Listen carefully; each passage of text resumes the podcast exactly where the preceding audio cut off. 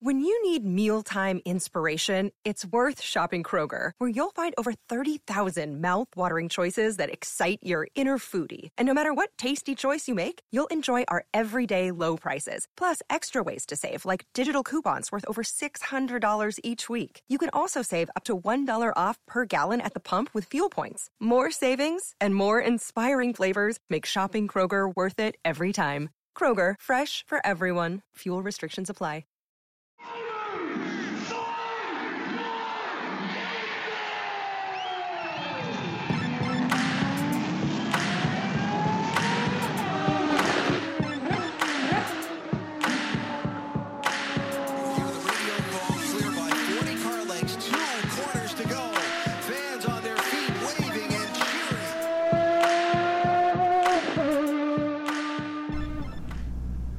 Joined today by Kyffin Simpson, driving the number 21 car for HMD. It's your first time in Nashville. Yep. What do you think about this track so far? Um, it's pretty cool. Um, it's a very different street circuit. I mean, Yeah. we drive over a bridge, so that's very different to any street circuit I know of. Um, it's got a very tight uh, back section, and it's a lot of fun. Is there a part that is more challenging than you expected? Kind of you, you go into a track walk, you're like, all right, this is what to expect. But you get in the car. Is there anything that caught you off guard this weekend? Um, the last little bit at the end, the um, turn 9, 10, 11, is a little bit more tricky than I expected it to be with the way the road is and different things like that. So we have qualifying this afternoon, race tomorrow. It's ridiculously hot out. How do you stay kind of, you know, mentally sharp on such a hot day? You know, what do you do to just like kick back in between sessions? You know, is it training? Is it just total stay in air and do nothing for the next couple hours? Um, I try to just relax as much as I can, Yeah. just stay in the AC, drink a lot of water. Um, we've had lunch since the last session, Yeah. so eat what I can and um, just prepare going over all the data and video. So, for those who maybe aren't familiar with Kyffin Simpson before this year, you know, how did you get involved in motorsports as a kid? And you know, your career progression and and you know everything that brought you kind of like to Indy Lights now. I started in karting in Barbados when I was uh, nine, I believe. Okay. And uh, from there, I just moved over to. I started racing in America after a couple of years, and then from there, I uh, went to F4 and FR before I came over to Indy Lights. What would you say is the biggest change coming over to HMD for this round? Like, what you notice first?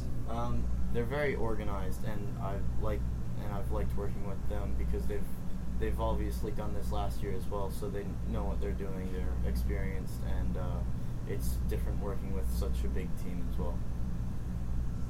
What is it? Do you get in with all your teammates pretty quickly? Like, have you been able to work with them and kind of learn some things, or even teach them some things?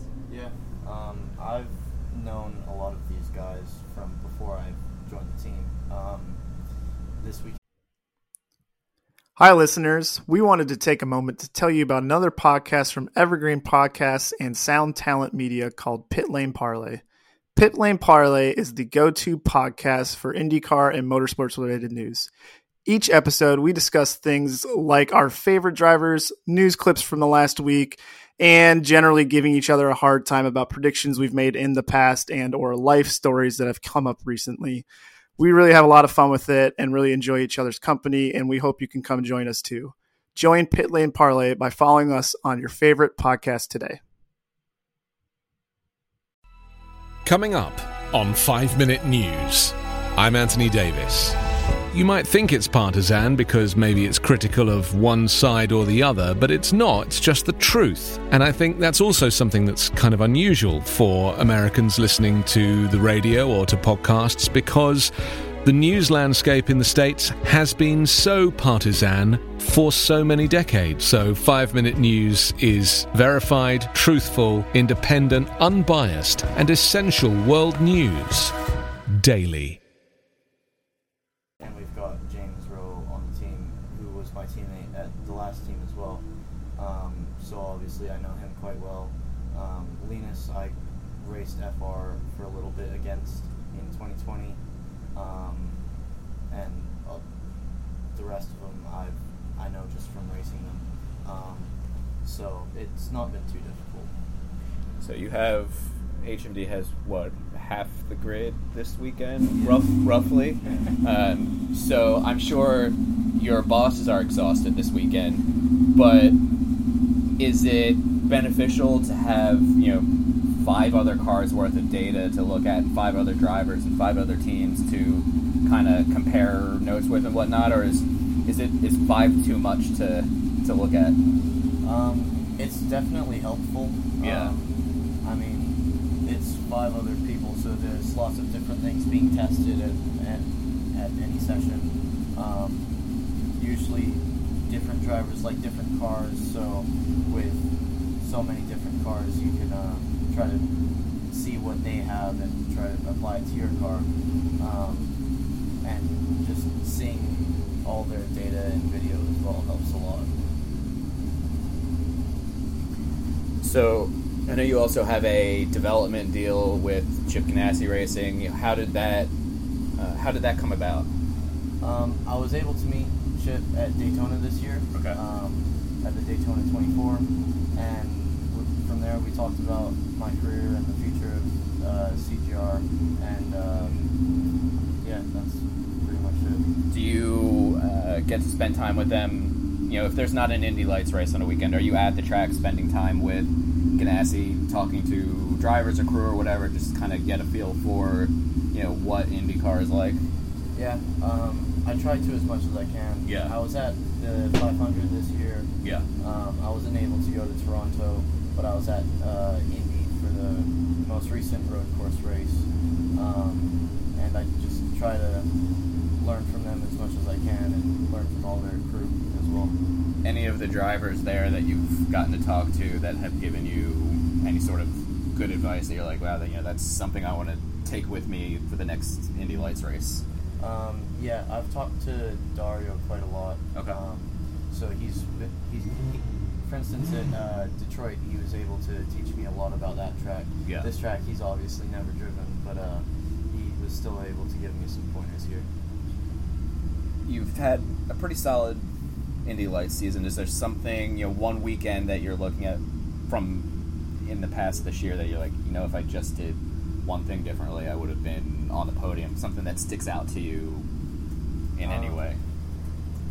The first race at Detroit, I probably didn't do the best I could in qualifying. I wasn't feeling great that weekend, and uh, I don't think I got the most out of myself. Um, so maybe I could have done better Yeah. that weekend, but overall, I think I've done a pretty good job.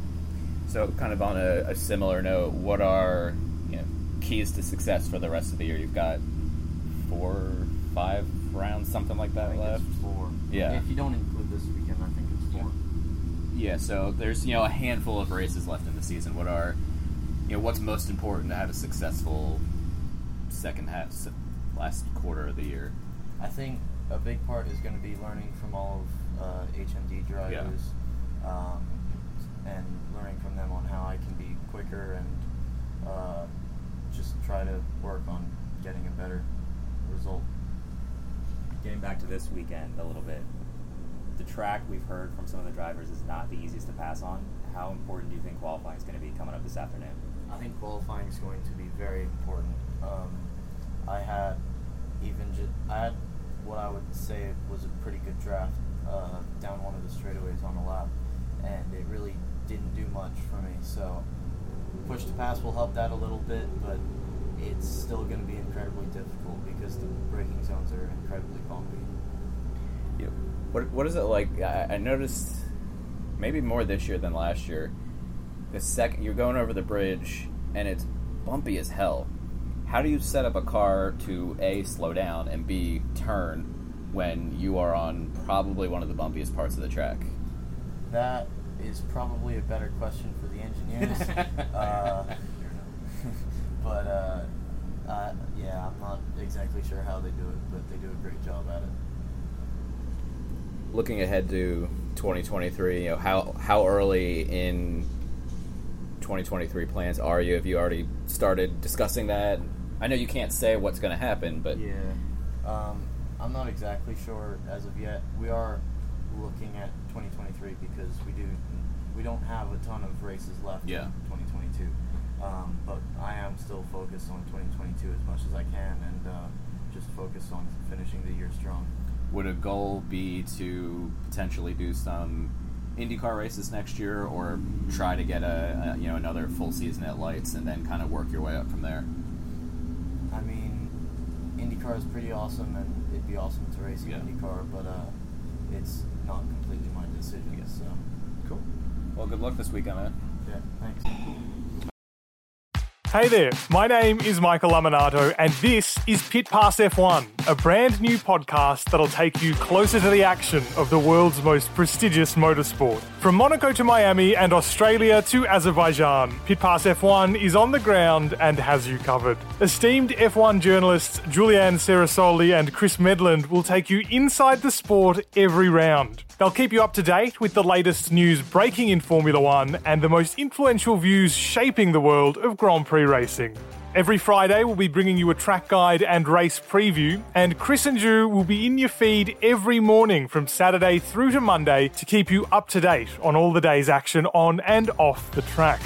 So if you want to be in the know on the latest in Formula One, subscribe wherever you get your favourite podcasts and visit us at evergreenpodcasts.com.